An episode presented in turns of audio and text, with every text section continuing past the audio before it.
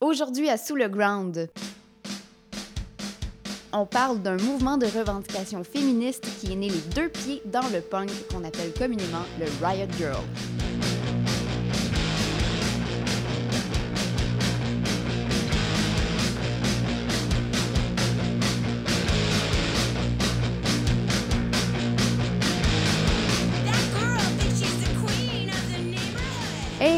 On est live from ma cuisine. Oui, c'est ça qui explique le son, euh, ouais. le son très ambiant, hein, on va Ouais. le dire comme ça. Fait que ben c'est euh, bienvenue chez nous. On va s'arranger pour livrer du contenu de qualité, même si on est en bobette. Oui, en ce moment. Puis on est à plus d'un mètre de distance quand même, on va le dire. hein, pour, Un ceux, que- distance. ceux- qui auraient peur euh, d'être contaminés. Euh, on se tient à un mètre de distance des micros également. Vous serez juste que Ça sonne contaminé. un peu plus cocane. D'excellentes connaissances musicales aujourd'hui. Ah, c'est beau ce que tu dis. Merci. C'est notre mission. C'est le fun que ta, ta prose n'ait pas été annulée par le coronavirus. Pour ceux qui viennent de se joindre à nous, en fait, euh, ben, vous écoutez Sous le Ground et pas la messe du dimanche matin. malheureusement. Euh, le podcast à saveur musicologique sur les ondes de choc.ca. Je m'appelle Héloïse, comme d'habitude. Hein? Et dans chaque épisode, Mathieu, Ça, c'est moi, coucou. comme d'habitude aussi, on prend 60 minutes pour explorer un genre ou un sous-genre musical, soit oublié, poussiéreux ou emblématique. Puis à chaque semaine, on vous en propose un différent.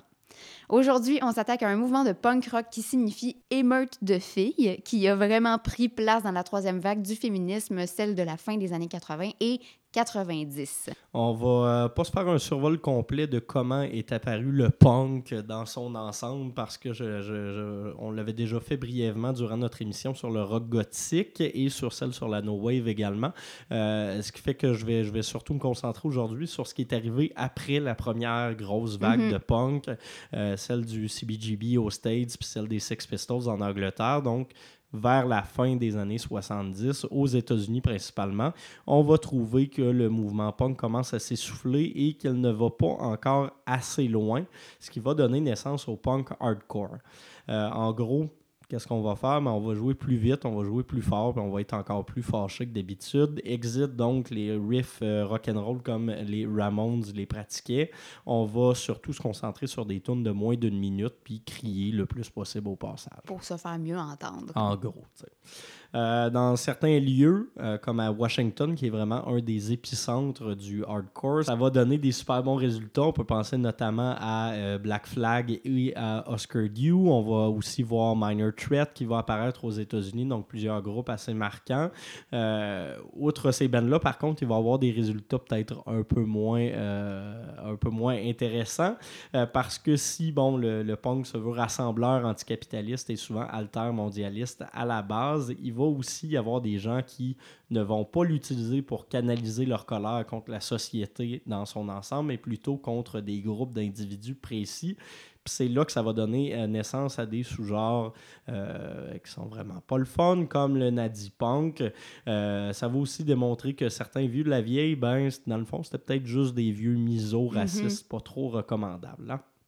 Du côté de l'Angleterre, euh, on va avoir un exemple assez probant de ça. Il y a le mouvement Oi euh, qui, à la base, se destinait à ramener l'idéologie punk dans la rue pour les classes ouvrières, euh, qui, qui va connaître du, du grand succès, mais qui va aussi finir par dériver vers ce qu'on va bientôt connaître comme les skinheads dans certains milieux. Et c'est une scène qui, malheureusement, va souvent rejeter les femmes euh, de, de- des stages.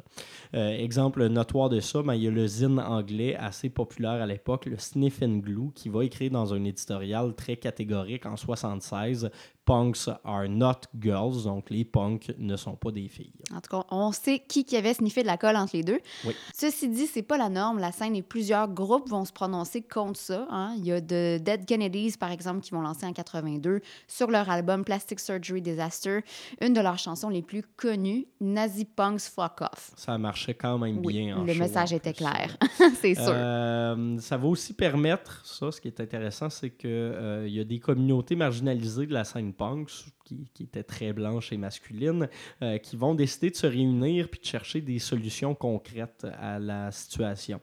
Euh, pour en revenir à Sniffin' Clou, ben, ça va donner l'idée aux filles d'en partir elles aussi des zines pour s'exprimer. Mhm. Euh, la guitariste Toby Vale, qu'on va bientôt retrouver dans le groupe Bikini Kill, va d'ailleurs répliquer cet éditorial-là du Sniffin' Glue avec 10 ans de retard en écrivant ironiquement dans son zine le Jigsaw Punk rock is for and by boys. Donc, le punk rock, c'est pour et par des garçons. Mais elle, au moins, plutôt que de juste bâcher, va chercher des solutions à ce constat-là par la suite. Ouais, il faut mentionner qu'il y avait quand même des filles qui connaissaient un certain succès dans la scène punk des années 70 et 80 quand même. Là. On veut pas invalider leur travail non plus. faut penser à Patti Smith, Blondie, Susie Sue, euh, Kim Gordon de Sonic Youth, les filles des B-52, ou encore, euh, puis elles vont avoir un vrai impact sur la suite des choses, The Slits et The Runaways. J'ajouterais aussi euh, au lot The Raincoats. Effectivement. Euh, donc, les années 80 vont être une période assez weird pour le mouvement punk dans son entier, comme vous l'avez compris. Ils vont se questionner, ils vont euh, regarder, faire une grosse introspection et il va finalement recevoir une claque d'en face à partir des années 90 qui va venir de l'interne en plus, c'est ça qui est intéressant. Euh, mais c'est pas les seuls qui vont se questionner durant les années 80. La société Mhm. américaine au grand complet va faire son introspection puis ils vont entamer des discussions sur des sujets euh, comme le racisme, oui, mais également sur la place des femmes.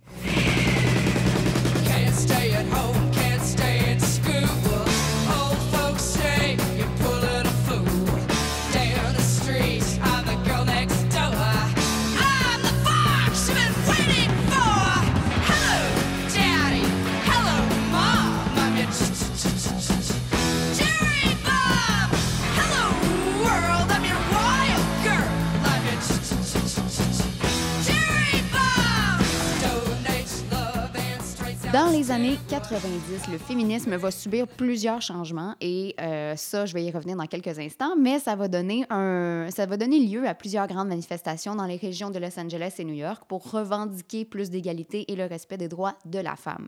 Puis il n'y a pas juste à LA puis à New York que ça va se revendiquer. Il y a aussi euh, dans l'État de Washington et à Washington, D.C. Et c'est surtout autour de ces manifestations-là que vont se réunir les premières actrices du mouvement Riot Girl.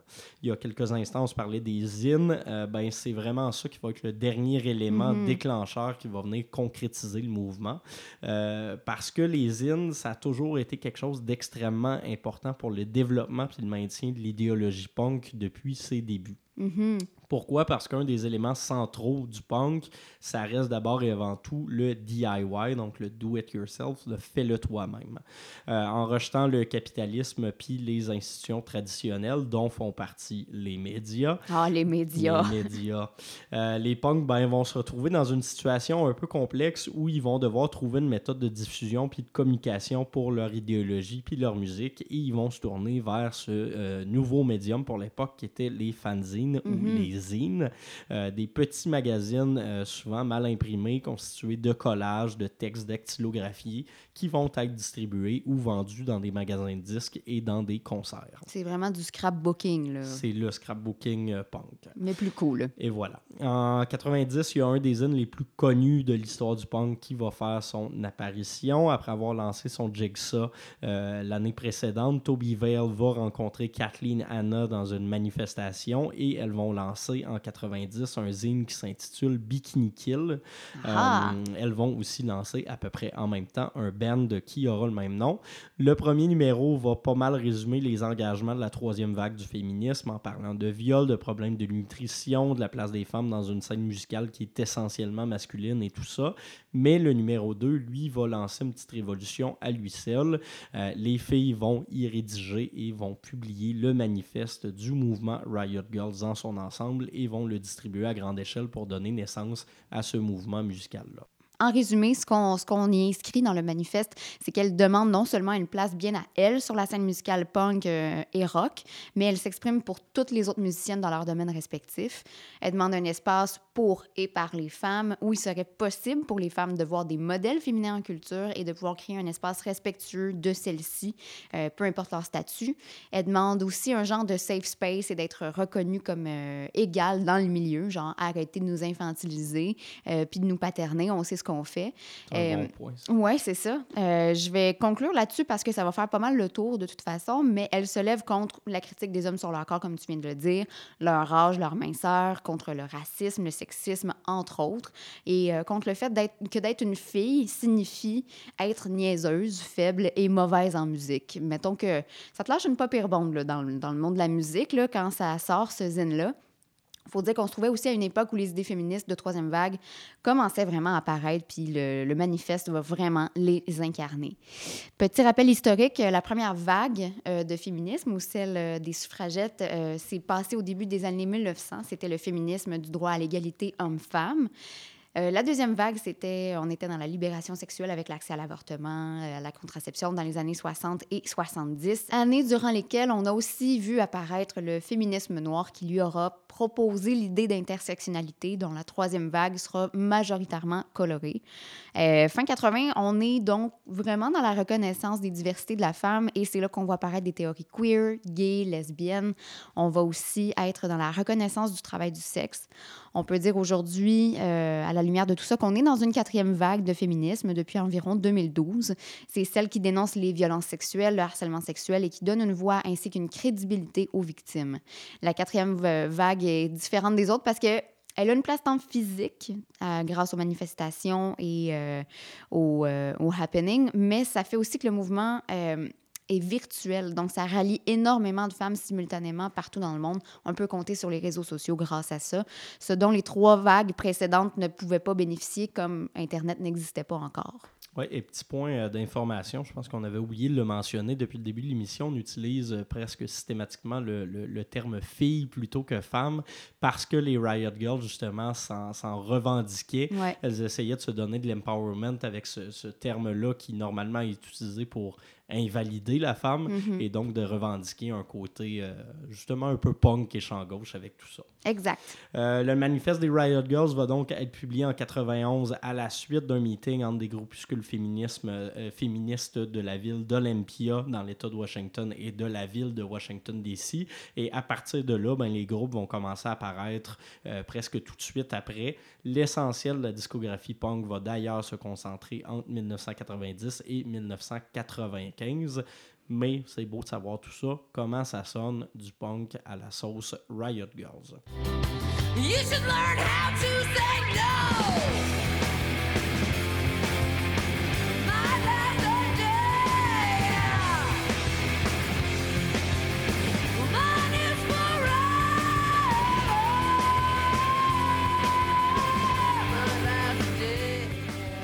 Comprendre les caractéristiques du genre, on va déjà se lancer dans une définition de ce qu'est le punk ou le punk rock, comme euh, l'appeler les Américains. Oui, on va skipper la partie euh, idéologique parce que ça, on l'a déjà fait dans d'autres émissions et je pense que vous la comprenez assez bien anyway.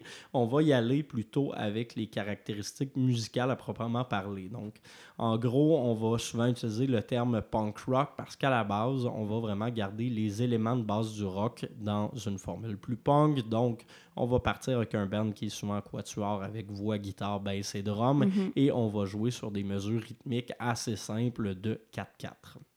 Là où le punk euh, va diverger du rock traditionnel, c'est qu'on va jouer plus rapidement, plus agressivement et éventuellement, surtout à partir des années 80 avec le hardcore, on va rejeter la formule traditionnelle de couplet-refrain, donc de A, B, A, B, C, A, euh, pour adopter des formes plus libres de composition, puis surtout des chansons qui vont être beaucoup plus courtes que dans le rock traditionnel.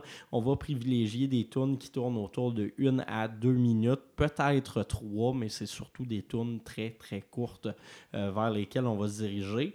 Euh, puis finalement, on va simplifier à l'extrême la composition musicale. Pourquoi? Parce que le punk se veut une, euh, une musique qui est ouverte au plus grand nombre, qui incarne le DIY. Donc, ça va souvent être des musiciens qui vont être autodidactes ou qui vont partir de nulle part, qui vont la jouer. Ce qui fait qu'on n'essaiera pas de flasher de la musique très technique. On va se concentrer sur les messages sur le feeling. Euh, les guitaristes vont privilégier des power chords puis des accords barrés très simples, vont rejeter les solos. Les bassistes, eux, vont souvent utiliser des pics pour deux raisons. Parce que les basslines vont être plus rapides, donc c'est plus facile que de le faire euh, avec du finger picking, puis que de toute façon, c'est beaucoup plus facile de maîtriser le picking que Mhm. le finger picking. Et finalement, au niveau du chant, pas besoin d'être virtuose non plus parce que les paroles vont essentiellement être criées puis garochées dans la face du public. pour bien faire passer le message. voilà. Puis, ça va être quoi la grosse différence entre le punk traditionnel et celui du Riot Girl à proprement parler? Y a-tu vraiment une différence dans le son? Pas vraiment, ça reste du punk.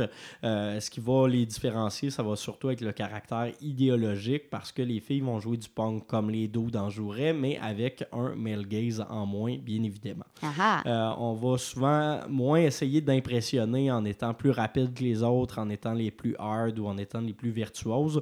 On va se concentrer sur le message avant la forme. Voilà. Euh, ce qui ne veut pas dire toutefois que les compositions vont être botchées ou poches. On est vraiment loin de là.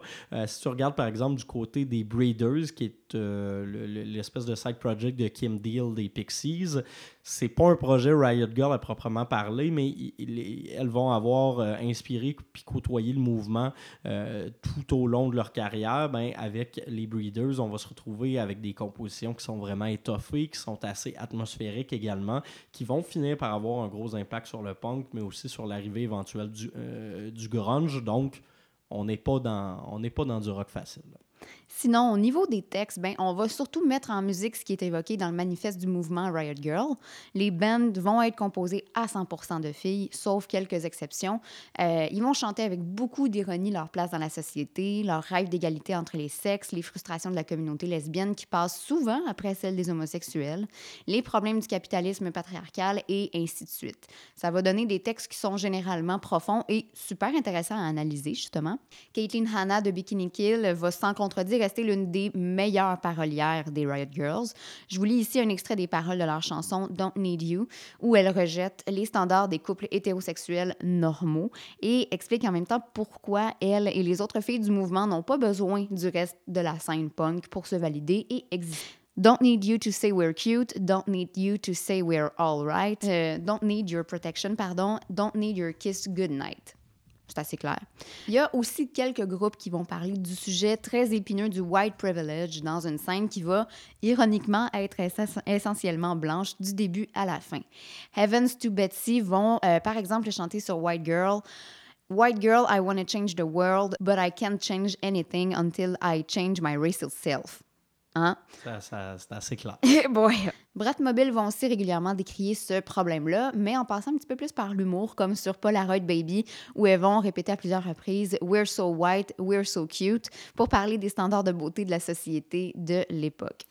Euh, ce qui va aussi caractériser les concerts puis les événements Riot Girl, puis ça c'est un concept relativement nouveau à l'époque, mais qu'on utilise abondamment aujourd'hui, c'est l'idée de safe space. Donc, les gars vont avoir le droit de rentrer dans Mhm. les shows de Riot Girl, mais euh, il a- n'y a, là. pas de problème de ce côté-là. Mais certains bands, puis surtout Bikini Kill, ne vont tolérer aucun manque de respect envers les femmes. On va souvent voir Kathleen Anna sur des images d'archives interrompre le show ou demander aux filles de jammer pour aller sacrer dehors elles-mêmes les gros douchebags. Euh, ou souvent un grand coup de pied dans le cul. Donc, euh, ça va donner une image de féministe radicale puis agressive aux filles du mouvement Riot Girls, mais ça, elles vont s'en sacrer, puis c'est très bien comme ça, parce que leur but, ce sera jamais de rejoindre le plus grand nombre, ce qu'elles feront pas, euh, Mhm. justement, parce que la critique très des médias, aussi. Là. effectivement, qui sont souvent des dudes, euh, ne comprendront jamais vraiment le mouvement.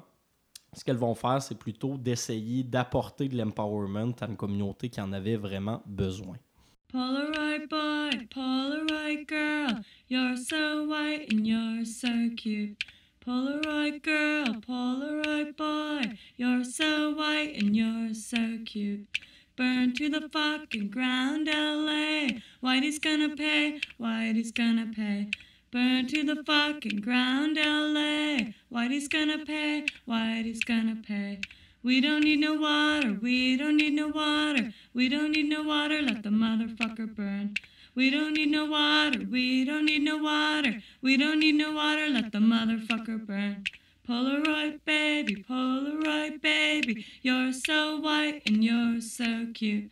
Polaroid baby, Polaroid baby, we're so white and we're so cute. Maintenant qu'on comprend bien de quoi on parle musicalement, on peut, regarder, on peut mieux regarder comment le mouvement, qui aura été relativement bref au final, avec un pic de 5 ans, euh, va s'être déroulé. Allons-y, Ouais. Mathieu. En 90, il y a Bikini Kill qui va lancer le bal avec son zine et le band. Euh, et elles vont rapidement devenir la tête d'affiche du mouvement. Leur premier album va connaître un petit succès dans la scène, mais c'est surtout à partir du deuxième, Yeah Yeah Yeah Yeah Yeah, lancé à la base comme un split avec le band Huggy Bear, euh, qu'elles vont devenir des incontournables du punk de l'époque, surtout avec le single Rebel Girl qui va tourner un peu partout sur les college radio aux States. Euh, ce split-là va paraître en 93 sur le label par excellence du mouvement, une petite maison de disques alternative euh, qui va un peu tenir le rôle de Sub Pop euh, avant Sub Pop, soit Kill Rockstars. En 1991, pour répondre aux besoins d'organisation euh, et pour avoir une place concrète dans l'industrie du mouvement, il y a le label justement Kill Rockstars qui va ouvrir avec des bureaux à Olympia dans l'État de Washington et à Portland en Oregon. Ce qui va expliquer que bien des bandes vont se concentrer sur la côte ouest et surtout dans la région de Seattle. Euh, la première sortie du label va être un 7 pouces de spoken word euh, avec euh, Kathleen Anna et Slim Moon, qui est le fondateur de la maison de disques. Puis par la suite, ben, ils vont sortir énormément d'albums.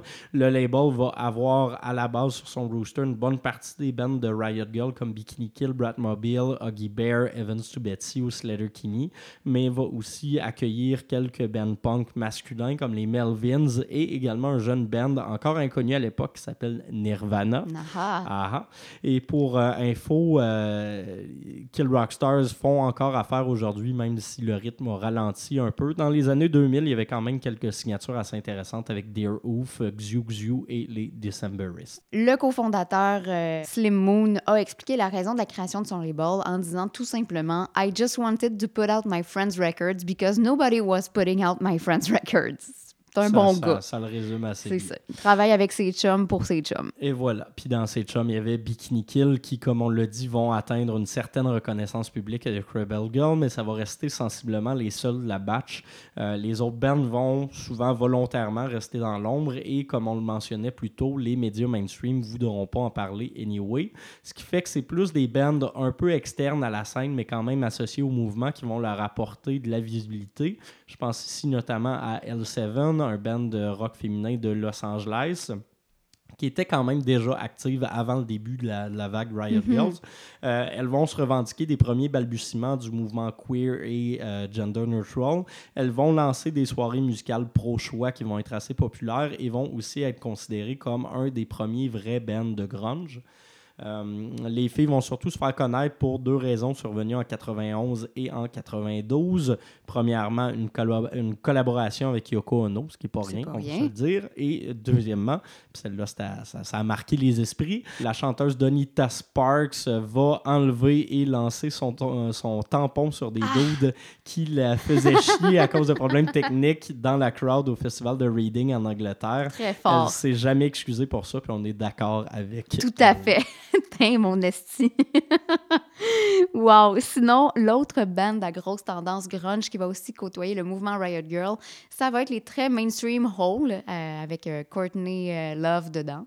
Oui. Dedans. Dedans. dedans, le. Euh, L'avantage de ça, c'est que ça va venir crédibiliser le mouvement un peu plus aux yeux d'un public qui ne qui se serait jamais intéressé à ça euh, sinon. Parce qu'on va s'entendre qu'aux yeux de plusieurs, c'était juste une gang de filles bien fâchées qui haïssaient les hommes entre elles, tu sais. Euh. C'est ça.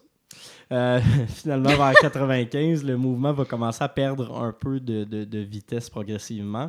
Euh, Il n'y a pas vraiment de raison particulière à ça. Je vous dirais qu'un un 5 à 10 ans, ben, c'est le rythme de vie normal d'un mouvement politique et musical comme celui-là. Euh, Il y a quand même des groupes comme Slater Kinney qui avaient commencé tardivement en 94 qui vont maintenir l'idéologie vivante jusqu'à aujourd'hui. Puis ce qu'on va considérer de nos jours, c'est plus un héritage de ces filles-là. I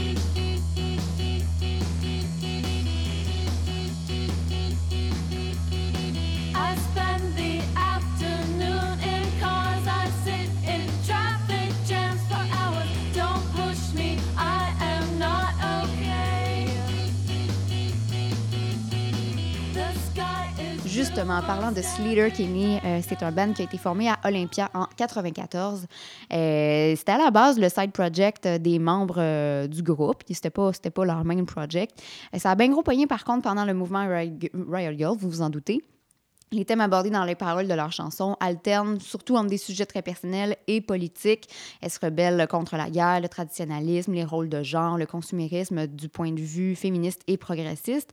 Puis le band a sorti sept albums entre 1994 et 2005 pour finalement faire hiatus en 2006. Hein, il était temps pour elles. Ils ont vraiment pas chômé euh, afin de se consacrer plus à leur projet solo.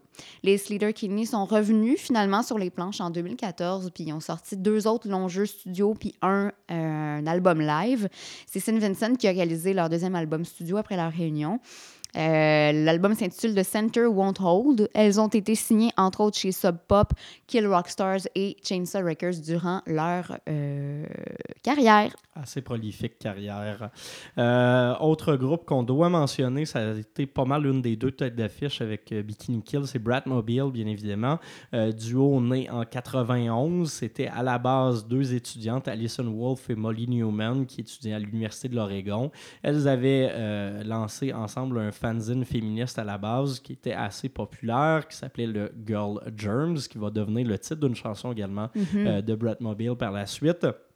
À la base, les deux filles ne jouaient d'aucun instrument. Elles interprétaient des chansons a cappella, mais ça va changer quand elles vont se faire inviter sur un line-up de show aux côtés de Bikini Kill et euh, d'un d'un band punk qui s'appelle Some Velvet Sidewalk. Euh, c'est pas le genre de- de- d'invitation qui les intéressait particulièrement, mais Non, c'est Euh, ça. Je pense qu'ils se sentaient un peu euh, un peu euh, intrus, là, le intrus, syndrome ouais, de, de l'imposteur. Mais il y a Some Velvet Sidewalk qui va leur prêter euh, leur local de pratique puis des instruments puis les encourager à Justement, à jouer de la musique, à composer. Euh, Il y a un des membres euh, de, de ce groupe-là, Robert Christie, qui leur aurait dit d'écouter les Ramones pour trouver de l'inspiration, mais les Ah filles oui. l'ont bien évidemment pas fait. Elles sont donc autodidactes et vont être reconnues aujourd'hui encore comme un des, des groupes les plus importants du mouvement Riot Girl. Euh, leur premier album, qui est un excellent album, a été enregistré par Tim Green euh, du groupe Nation of Ulysses en 92. Euh, ce pourquoi il avait été rémunéré avec une pointe de pids puis de la teinture à cheveux. Notre genre de deal. Bravo. Un autre groupe très important du mouvement Riot Girl, Babes in Toyland, qui est un trio formé en 1987 à Minneapolis, un peu plus tôt que les débuts du Riot Girl. Euh, elles se sont jamais vraiment revendiquées de ce mouvement-là, mais on trouve quand même pertinent de vous en parler parce que les paroles de leurs chansons abordent constamment le féminisme, l'objectivisation de la femme, etc. Le groupe connaît un succès assez mainstream à partir de 92, quand même, cinq ans après avoir sorti leur premier album. Euh, mais c'est au moment où elles sortent vraiment leur deuxième album, Fontanelle, vendu à plus de 250 000 copies juste aux États-Unis. Euh, donc, ça, ça prend une envolée complètement différente. Le groupe a collaboré euh, à quelques reprises avec Sonic Youth, puis les membres des Babes changent pas mal au fil des années. C'est un, un band assez corridor, ça rentre puis ça sort. Pour finalement se séparer en 2001. Mais ils, mais ils ont finalement entamé une méga tournée de réunion entre 2014 et 2019. C'est pas rien, tournée de 5 ans. Autre groupe, celui-là, n'était peut-être pas le plus important, mais je pense que ça incarne le, le- le mieux le besoin puis l'idéologie Ouais. du mouvement Riot Girls. C'est un groupe qui s'appelle The Gits. Euh, elle n'avait sorti que quelques singles entre 86 et 92. On n'en parlait pas vraiment. Il y avait un seul album paru euh, avant que la formation se sépare en 93, non pas parce qu'elles étaient tannées de jouer Mhm. ensemble, mais parce que la chanteuse Mia Zapata euh, a été violée et tuée, un féminicide, donc alors qu'elle rentrait chez elle après être sortie dans un bar à Seattle. Euh, L'histoire est sordide, va faire les manchettes, le milieu de la musique et surtout la scène Riot Girls va être fortement ébranlée. Et donc, les musiciens de plusieurs groupes vont euh, Mhm. vont- vont- vont s'allier pour amasser des fonds pour venir en aide avec les victimes de viol, des victimes de, de, de violence également, vont créer des groupes d'aide et vont également créer des groupes euh, de formation à l'autodéfense et euh, plusieurs autres initiatives du genre ce qui fait que est-ce que The Gits a été un groupe musicalement super important, non, mais c'est un des bands euh, mm-hmm. les plus importants parce qu'elle va justement représenter le besoin des euh, Riot Girls.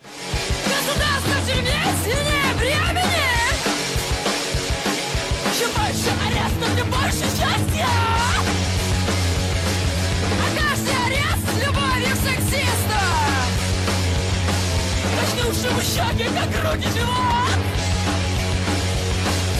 Нас нельзя закупорить в ящик сжигающих гнезда Mathieu, qu'est-ce qui nous reste aujourd'hui des Riot Girls? Est-ce qu'il nous reste un certain héritage culturel, historique? Ben, vraiment un héritage spirituel plus que musical parce que ben, c'est du, punk. c'est du punk, c'est ça. Euh, Il y, a- il y a quand même encore aujourd'hui certains bands qui vont se revendiquer de l'étiquette Riot Girls. Un des exemples les plus probants de ça, ben, je pense que c'est les activistes russes Pussy Riot, Mhm. Euh, groupe qui devrait être à Santa Teresa cette année si le festival ne meurt pas du coronavirus euh, d'ici là.